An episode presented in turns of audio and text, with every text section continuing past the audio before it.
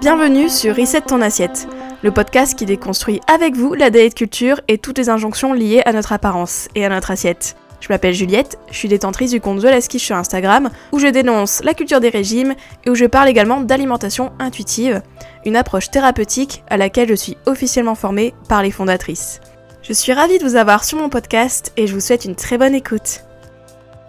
Avant de commencer l'épisode, je voulais m'assurer que tu es bien inscrite ou inscrit au calendrier de l'Avent par mail que j'organise cette année et qui est totalement gratuit. Du 1er au 24 décembre, je vous envoie à tous un mail qui couvre des notions en alimentation intuitive, qui te donne plein de conseils pour passer une fin d'année sereine et profiter des fêtes et terminer donc l'année sur une belle note. Donc n'hésite pas à t'inscrire, je te mets le lien en description de cet épisode. Sinon tu vas sur mon site de slash avant AVENT. En plus de ce super calendrier de l'Avent qui va être vraiment topissime, j'organise un cercle de parole spécial Noël, spécial fête, qui se déroulera le samedi 9 décembre matin. Donc si ça t'intéresse aussi de partager avec d'autres filles qui vivent la même chose que toi, qui essayent elles aussi de faire la paix avec leur corps, avec leur alimentation, dans ces temps troublés de diet culture, etc., surtout pendant les fêtes, si tu as envie de t'apaiser, si tu as envie de dire un peu ce que tu as sur le cœur, de partager, d'échanger à propos de, des fêtes et aussi de cette fin d'année, eh ben n'hésite vraiment pas à rejoindre mon cercle de parole spécial. Les places sont à 25 euros, donc pour les 5 premières inscrites, puis ensuite ça passe à 30 euros. Donc ne tarde pas à prendre ta place. Je te mets aussi le lien en description de cet épisode. Voilà, voilà, tout ce que j'ai euh, pour euh, vous euh, en cette fin d'année. J'espère que ça vous plaira tout ça. Et sinon, sans plus attendre, on démarre l'épisode du jour. Bonne écoute. Bonjour, bonjour et bienvenue dans ce nouvel épisode de Reset ton assiette. Alors aujourd'hui, on va se poser la question est-ce que la culture des régimes est une secte? Ah oui, franchement, là maintenant ça balance sur ce podcast, il y a plus de limites. Alors alors vraiment, pourquoi cet épisode? Vous allez me dire pourquoi Juliette, tu penses que la culture des régimes est une secte? Alors, je sais pas si vous, vous, faites la même réflexion, mais moi, c'est une réflexion que je me fais souvent. C'est que j'ai l'impression que la culture des régimes, c'est une façon, enfin quand on est dans la culture des régimes, c'est une façon de communier avec les gens, d'être dans un groupe, d'être dans un système un peu d'appartenance, etc. Mais aussi, en tant que telle, la culture des régimes, elle a aussi des ressorts d'une secte, avec un certain vocabulaire, avec certaines croyances, avec... Bref, il y a des choses qui sont similaires à une secte, à Voilà. Donc ça c'est vraiment une réflexion que je me suis faite euh, il y a déjà un bout de temps. Et justement en fait je suis tombée sur euh, un contenu sur euh, les sectes du coup, notamment avec une échelle qui s'appelle la Boyd Cult Scale. Donc c'est une échelle en fait pour déterminer si oui ou non un truc est une secte. Et en fait quand on lit l'échelle, et eh ben on peut se rendre compte que la culture des régimes, elle tient de dérives sectaires, elle tient de choses qui s'apparentent à des sectes quoi. Il y a des choses qui ressortent. Je vais pas vous en dire plus dans cette intro, je veux juste vous expliquer un peu pourquoi je veux faire cet épisode parce que à mon sens hyper intéressant de creuser ce côté sectaire de la des régimes, surtout pour s'en sortir et de voir en fait à quel point tout est huilé aussi pour qu'on adhère vite et qu'on soit dans cette secte, etc. Voilà. Après, bien sûr, il y a des nuances à apporter sur ce que je vais dire, tout ça, voilà, il y a toujours des choses à redire. Mais quand même, je pense que dans cet épisode, il y a des choses qui vont peut-être vous faire tilt, notamment avec la culture des régimes autour de vous, avec vos proches, etc. Enfin, ouvrez l'œil, notamment avec tout ce que je vais dire dans cet épisode. Après cet épisode, ouvrez l'œil. Mais bref, c'est parti. Alors comme je vous disais, pour euh, déterminer si euh, quelque chose est une secte, déjà il y a la Boyd Cult Scale, qui est du coup une échelle pour déterminer si oui ou non un mouvement, etc. est une secte. Mais il y a aussi d'autres choses, notamment en France on a la Mivilude, qui est une sorte d'instance gouvernementale qui surveille un peu les sectes, qui dit attention, ce domaine c'est une secte, etc. Et vraiment de comparer la culture des régimes à une secte, c'est pas non plus quelque chose de déconnant en fait. Si on regarde la Mivilude, l'instance gouvernementale qui surveille là les sectes, et qui dit en fait que tel domaine, attention, il y a beaucoup de sectes, eh bien le domaine de la santé, le domaine de l'alimentation, le domaine du bien-être, eh bien ça comporte beaucoup de dérives sectaires. Et ça je vous renvoie à mon épisode sur la sphère du bien-être où je parle justement des dangers un peu de tout ce qui est naturopathe, coach, etc. Hein. Pas pour épingler certains professionnels, etc. Loin de là, mais plutôt de parler un peu de ces mouvances-là qui peuvent euh, des fois, bah oui, euh, dégénérer, on va dire, et euh, devenir des sortes de sectes, etc. Des mouvements sectaires au moins. Donc c'est pas déconnant du coup de dire que la culture des régimes a peut-être être des choses, des ressorts, des leviers, etc., qui ressemblent beaucoup à des dérives sectaires, à des mouvements sectaires, etc. Alors si vous voulez, dans l'échelle, la Boyd Cult Scale, hein, qui est très difficile à dire, donc du coup je vais dire l'échelle, excusez-moi, parce que ça fait 15 fois que je dis Boyd Cult Scale, Boyd... Ah, donc on va dire échelle, ok Donc il y a 10 facteurs qui peuvent en fait dire si oui ou non une chose est une secte. On va voir en fait chaque facteur dans cet épisode, je vais retracer avec vous chaque facteur pour vous montrer un peu en quoi la culture des régimes bah s'apparente à une secte à grande échelle. Et donc le premier facteur, donc selon cette échelle, c'est le contrôle de l'information. C'est-à-dire qu'en fait, souvent, les mouvements sectaires contrôlent beaucoup les informations que vous recevez et filtrent des informations pour qu'en gros, vous restez dans euh, le mouvement sectaire. Pour pas que la personne qui va dans cette secte bah, trouve des informations contraires en fait à ce qu'elle voit dans la secte par exemple. Et euh, typiquement dans la culture des régimes, on peut voir que euh, les recherches et les études à grande échelle sont souvent influencées par la culture des régimes, sont influencées par les croyances qu'on a. C'est comme la grossophobie en fait. Il y a beaucoup d'études, bah même si bien sûr une étude scientifique ça correspond à des protocoles etc. Souvent c'est pas fait voilà au doigt mouillé comme je le dis toujours, mais quand même les biais des scientifiques, les biais des chercheurs etc. bah peuvent influencer le résultat, peuvent influencer la manière dont les résultats sont traduits, sont vus etc etc. Et la culture des régimes bah comme elle est partout, bah c'est difficile en fait d'avoir des recherches, des études, etc., qui sont vraiment euh, à froid, quoi, qui sont pas dans la culture des régimes, pas dans la grossophobie, etc., etc. Et typiquement, par exemple, tout ce qui est culture des régimes, on retrouve euh, la fameuse étude sur euh, l'addiction au sucre et l'addiction à la nourriture, etc. Il y a pas mal d'études qui ont été controversées hein, sur ces sujets-là, mais qui sont toujours utilisées comme référence. Et typiquement, l'étude avec les rats et la cocaïne, hein, et cette étude sur les rats et la cocaïne, j'en avais parlé dans un épisode sur l'addiction au sucre que je vous invite à écouter. J'avais un peu fait une détox une désintox de cette euh, info-là. Mais en gros, ils avaient mis des rats drogués à la cocaïne, ils les avaient sevrés, et après ils les avaient mis dans une cage. En gros, ils avaient soit vous allez chercher la cocaïne, soit vous cherchez euh, l'eau sucrée. Et en fait, euh, beaucoup de rats ont été voir l'eau sucrée au lieu de la cocaïne. Et du coup, conclusion des chercheurs, c'était waouh, c'est avisé, les rats ils préfèrent l'eau sucrée, le sucre à la cocaïne, waouh, etc. Et ça, en fait, c'est hyper biaisé parce que au lieu de dire bah peut-être c'est parce que les rats étaient sevrés en fait, ils n'avaient pas à manger en fait tout simplement, et eh ben il y a eu ce, focus sur le sucre, c'est une drogue du coup, voilà, et, ça part de là. Et donc forcément bah c'est bête mais ces recherches là, elles nourrissent beaucoup de croyances de la culture des régimes et il y en a énormément. Voilà, il y a toujours quand même un contrôle de l'information qui est exercé par la culture des régimes, notamment par exemple aussi euh, tout ce qui est lié à l'équilibre alimentaire etc.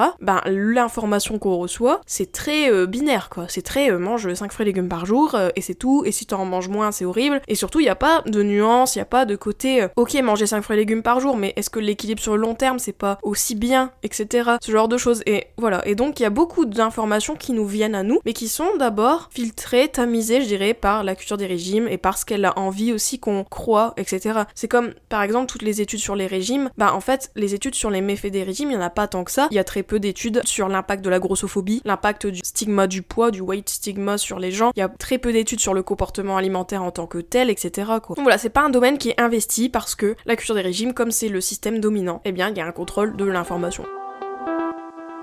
Et ensuite, deuxième facteur qui peuvent expliquer que la culture des régimes est une secte, c'est alors le dévouement pour le leader. Voilà. Quand on parle de secte, souvent il y a un leader, il y a une instance en tout cas qui lead les choses et que les gens sont dévoués, etc. Et ça pour le coup, bah en fait dans la culture des régimes, il n'y a pas tant de leaders que ça, dans le sens que c'est pas forcément des personnes, en fait, même si euh, après là je pense à des hum, stars ou des gens qui ont créé des régimes, par exemple aux États-Unis, me semble, ou en Grande-Bretagne, il y a Jenny Craig qui a créé un régime et tout le monde parlait du régime Jenny Craig, etc. Donc il y a quand même peut-être des leaders sur ce sujet-là, des femmes justement qui ont peut-être fait des régimes, qui vendent leur méthode en mode regardez ça a marché et du coup les gens sont dévoués. Il y a peut-être cet aspect-là aussi sur des personnes, mais moi je dirais le dévouement pour le leader, au final moi j'ai l'impression que le leader de la culture des régimes c'est plutôt l'idéal de minceur au final. C'est ça le dévouement. En fait tout le monde est dévoué par rapport à cette idée de minceur et tout le monde se prosterne un peu pour être plus mince. Il y a un peu ce truc là. Euh, moi pour moi c'est ça. Le leader dans la secte culture des régimes c'est l'idéal de minceur, les standards de beauté et tout le monde se dévoue à ça, c'est-à-dire que tout le monde se tourne et personne quasiment remet en question en fait cet idéal de minceur, c'est euh, il faut être mince, veux être mince, hop, et on est dévoué et on fait tout pour euh, aspirer à la minceur, voilà. Donc ça peut être des personnes, voilà, qui ont peut-être fait des régimes, donc ça c'est pour certains régimes. Je pense qu'il y a quand même ce truc sectaire de, euh, je sais pas, White Watchers, etc. Notamment ils utilisent des stars pour montrer que leur régime marche, etc. J'en ai parlé dans l'épisode sur le marketing des régimes. Je pense qu'on a envie aussi de personnifier ce genre de truc et les régimes n'hésitent pas à se personnifier aussi pour que les gens adhèrent aussi parce que c'est sûr qu'une instance de régime ça fait moins rêver alors que si tu mets des gens derrière notamment des gens des célébrités que tu apprécies. Ou même des personnes qui vont dire bah voilà j'ai fait tel régime moi ça a marché etc bah ça donne envie en fait de se dévouer ça donne envie de se tourner vers ces personnes là de dire mais oui moi, aussi je veux comme toi et je me dévoue à toi et, euh, et je remets pas en question.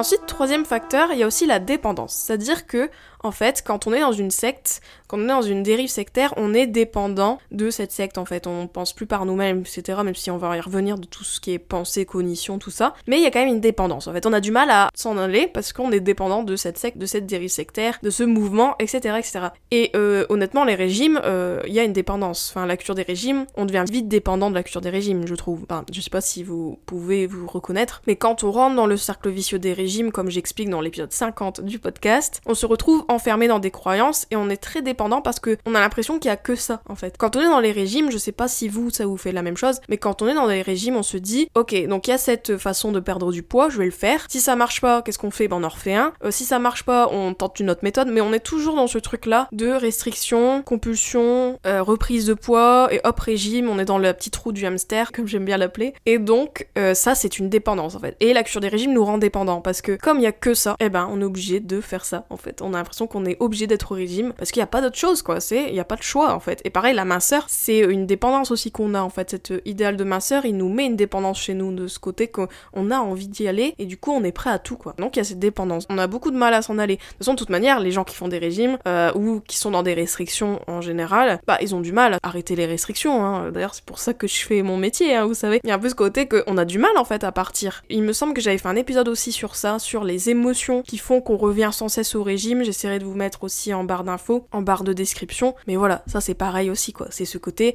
que à chaque fois on revient comme si on était accro au régime. Et c'est du coup cette dépendance là qu'on peut observer dans des dérives sectaires en fait. Ce côté qu'on est dépendant de la secte et du mouvement. Voilà, on est dépendant de la culture des régimes.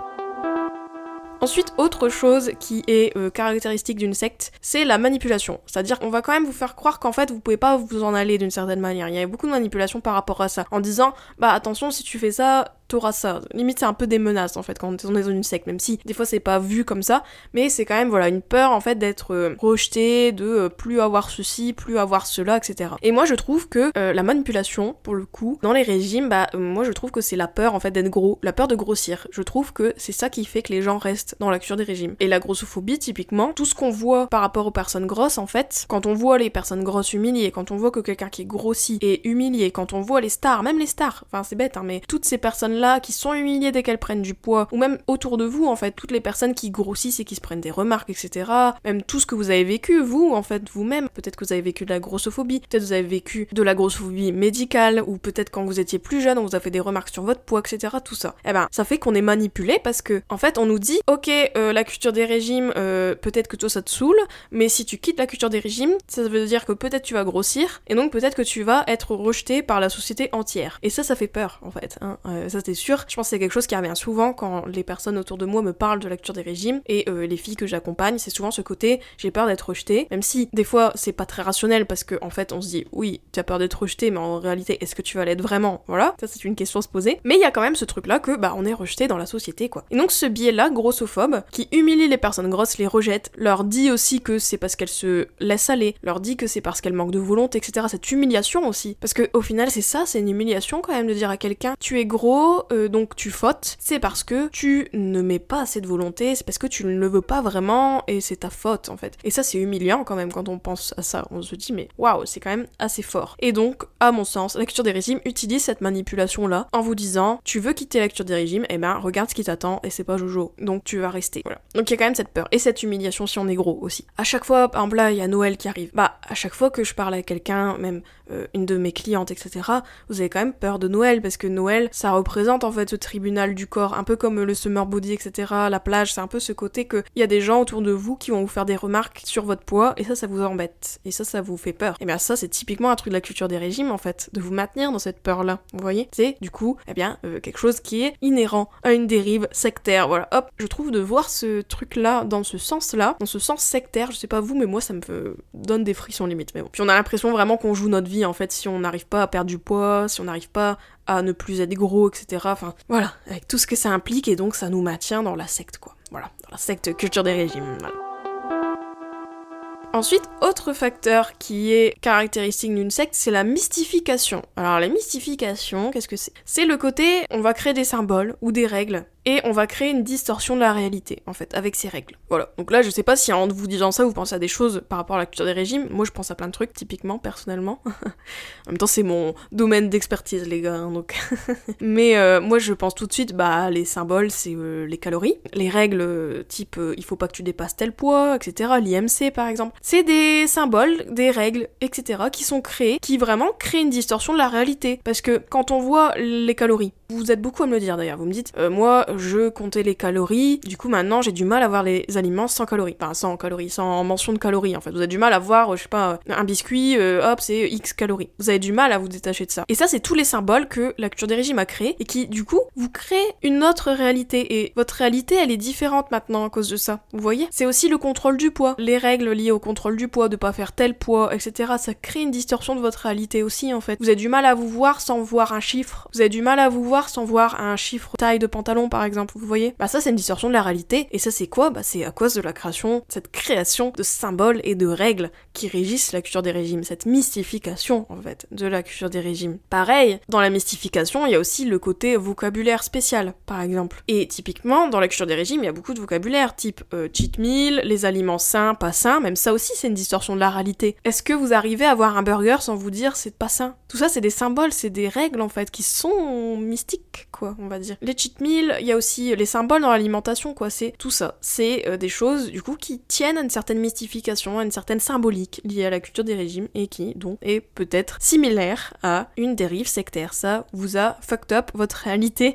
ça vous a tué un peu votre réalité, ça l'a modifié, ça l'a changé, ça l'a biaisé à cause de ces symboles-là. Puis ce symbole, en fait, ce poids, par exemple, c'est un symbole comme une Vierge Marie, euh, comme dans la religion, par exemple, avec euh, les symboles comme la Vierge Marie, ce genre de choses. C'est quand même une réflexion, hein, mais je trouve qu'il y a quand même ce truc là, dans la culture des régimes, avec ces symboles. Moi, je trouve c'est très euh, parlant. Je sais pas si vous, ça vous parle, mais moi, ça me parle beaucoup.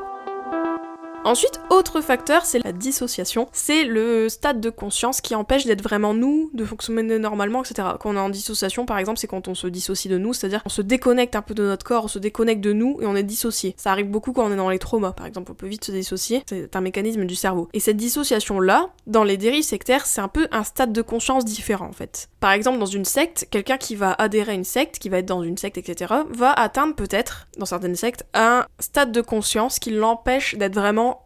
lui-même, de fonctionner normalement, etc. Ça va le déconnecter de son corps, etc. Et ça, en fait, je trouve que cette déconnexion du corps, bah déjà, la culture des régimes, c'est que ça, en fait. Euh, la culture des régimes, elle nous apprend à nous dissocier de notre corps, à nous déconnecter de notre corps avec la restriction. Elle nous encourage en plus à ne pas écouter notre corps, notre faim, parce que voilà, notre faim, elle est pas très fiable, notre faim, euh, c'est peut-être une envie de manger, euh, notre faim, on peut pas avoir faim à telle heure parce qu'on a mangé à telle heure, etc. Et donc, on voit notre corps comme un ennemi à contrôler, et du coup, dans un autre stade de conscience qui est la culture des régimes. En fait, on est dans ce système de croyance là. Et donc, on est déconnecté de notre corps. Et donc on est dissocié, donc dérive sectaire.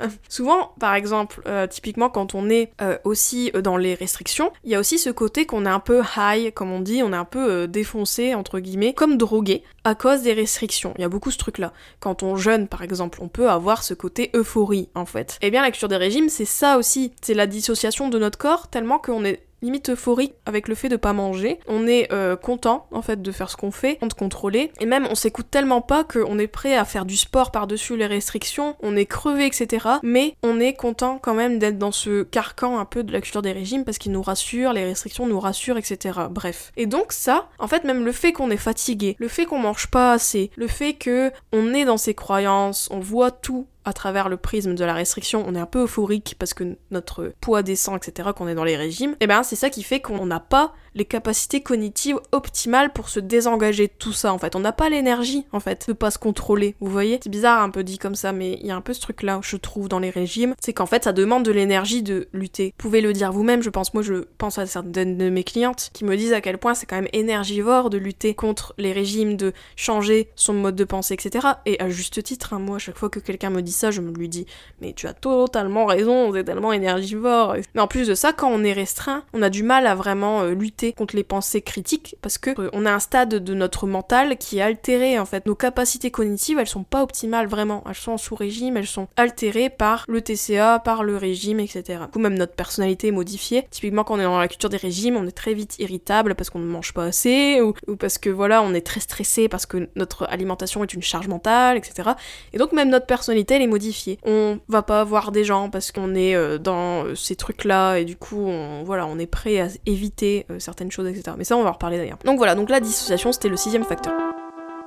Ensuite, sixième facteur, c'est l'identification. C'est-à-dire qu'en fait, on va s'identifier à la dérive sectaire tellement que nous-mêmes, on n'a plus trop d'identité. Et moi, je trouve que dans les régimes, il y a un peu de ça. On se détache de nous-mêmes, donc euh, CF, la dissociation juste avant. Mais en plus de ça, on est prêt à suivre des règles extérieures aveuglément ou croire des personnes qui nous disent arbitrairement quoi manger, ce qui est bon pour nous, etc. Au lieu de croire nous-mêmes, en fait. Notre identité, on l'a donnée à quelqu'un d'autre, en fait. On l'a donnée à la culture des régimes, on l'a donnée à Bidule Chouette qui a dit de faire ceci, qui a dit de faire cela, etc. Et en plus, l'identification, donc elle est pernicieuse parce que déjà, nous, on perd notre identité parce qu'on préfère suivre des règles extérieures. On est plus lié à nous-mêmes, en fait. On est prêt à... Voilà, si quelqu'un nous dit mange un porridge le matin, on va le faire, alors que si ça se trouve, nous, notre petit-déj préféré, c'est euh, de la brioche parce que ça nous rappelle notre grand-mère qui nous en faisait, j'ai n'importe quoi. Bah là, vous le faites plus, en fait. Vous perdez votre identité parce que votre identité, c'est aussi ce que vous manger d'une certaine manière, hein, même si j'aime pas la phrase on est ce qu'on mange, j'aime pas du tout, mais, mais de dire que quand même il y a une part de culture, de, d'identité qu'on laisse dans notre alimentation, dans nos choix, dans nos goûts, et ça on le perd parce qu'on préfère suivre les goûts des autres, on préfère suivre les goûts de la culture des régimes plutôt que nous-mêmes.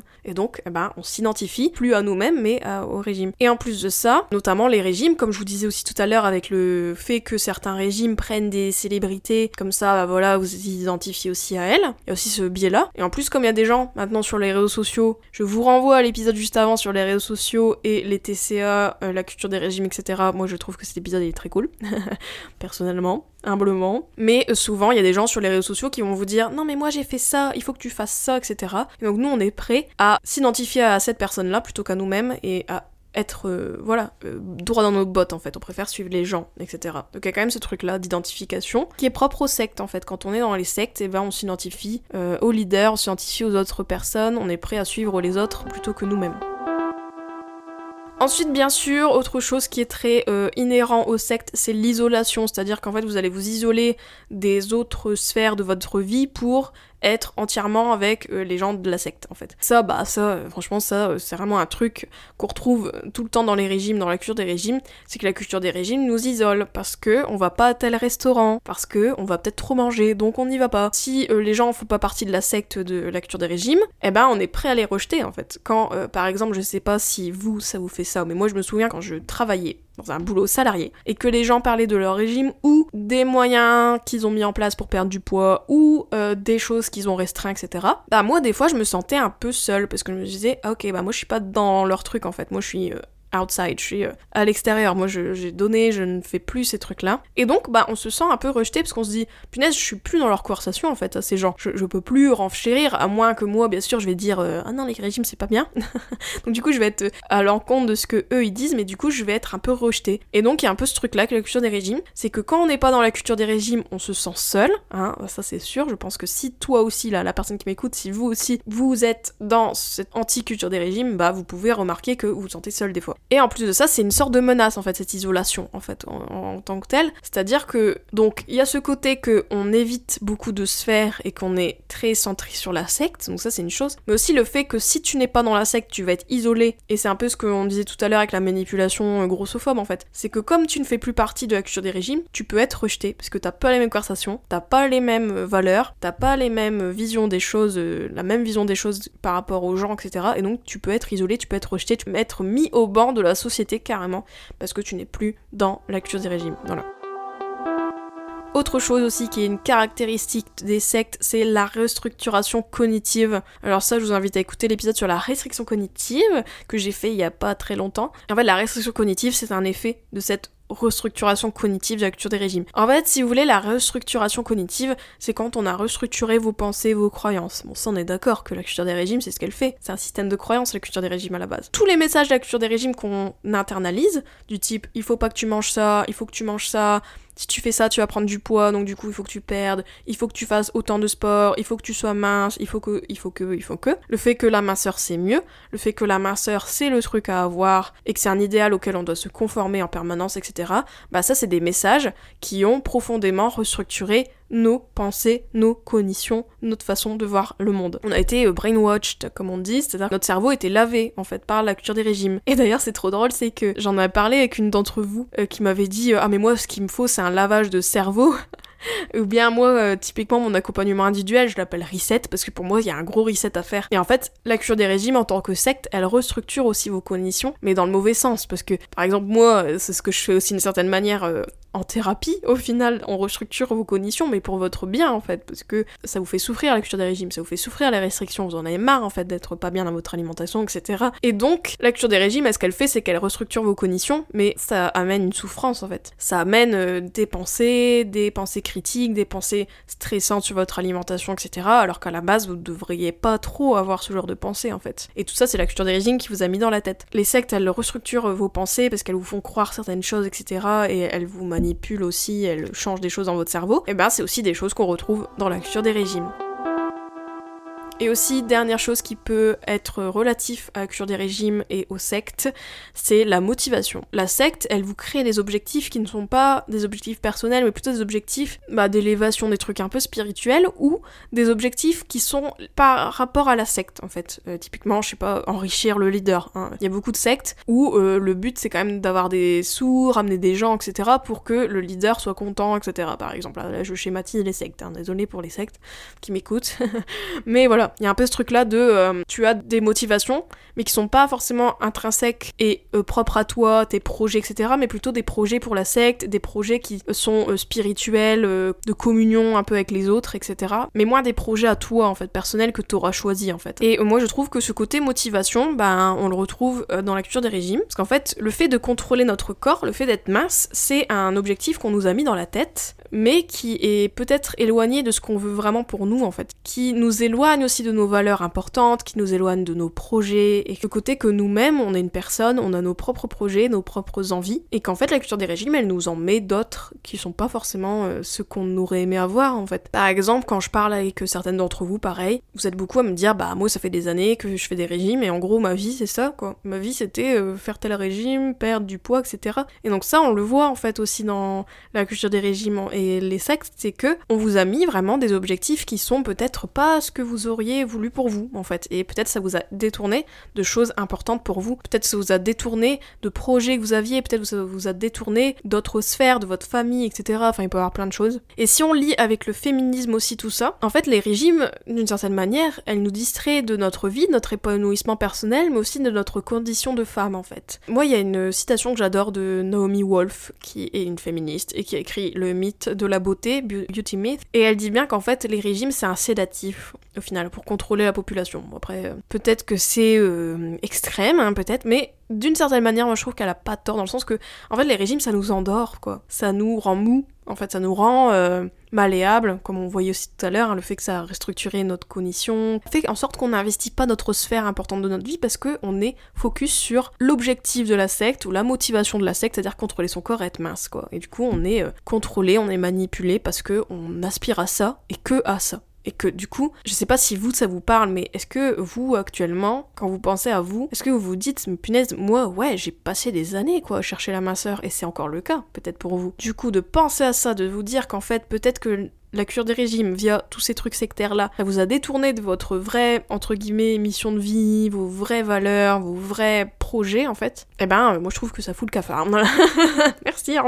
Non mais en vrai, quand j'y pense, je me dis c'est fou parce qu'en fait moi, vous, savez de toute façon avec The Last Kish, hein, moi je milite pour que les femmes on arrête de chercher la minceur en permanence, qu'on sorte de ce système grossophobe, etc. quoi. Et en fait quand je parle avec vous, vous me le dites quoi, que vous passiez du temps, de l'énergie, des années de vie à penser à la minceur. C'est triste en fait, mais euh, pas de culpabilité à avoir parce que c'est tout un système, comme je vous disais aussi dans cet épisode, et je pense que cet épisode il est très important parce qu'il montre en fait à quel point la culture des régimes, par ses divers ressorts, par ses divers aspects, nous maintient dans une sorte de mouvement sectaire quoi, et on a du mal du coup à s'en aller. On a du mal à penser par nous-mêmes, à se détacher de tout ça en fait, parce qu'on est endoctriné d'une certaine façon. Et donc euh, c'est pour ça que c'est intéressant de vous-même en fait réfléchir par rapport à vous, et c'est sur ça qu'on va clôturer l'épisode, je pense en plus. J'aime bien clôturer l'épisode sur des petits trucs comme ça, c'est de vous demander, vous, à quel point les régimes vous ont volé votre vie, à quel point tous ces aspects-là qu'on vient de décrire sur la secte, est-ce qu'il y a des choses, bah ouais, que vous avez l'impression que vous avez abandonné pour la cure des régimes? Est-ce que vous avez l'impression d'avoir été endoctriné quelque part, quoi? Et donc de réfléchir à tout ça, et que si c'est votre cas, bah je vous invite à vous en libérer. Et bien sûr, euh, moi je propose des accompagnements individuels qui sont focus quand même sur ça, sur vous détacher de tout ça. Donc je vous invite à rejoindre mon accompagnement Reset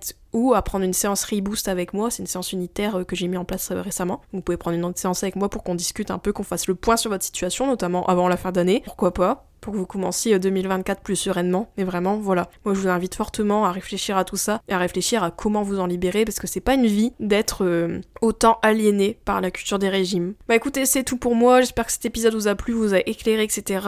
Gros gros bisous. Ciao, ciao. J'espère que cet épisode t'a plu. N'hésite pas à le partager et à lui laisser une super note sur les plateformes si c'est le cas. Vous pouvez toujours me retrouver sur mon compte Instagram The Je vous dis à très vite pour un nouvel épisode de Reset ton assiette. Ciao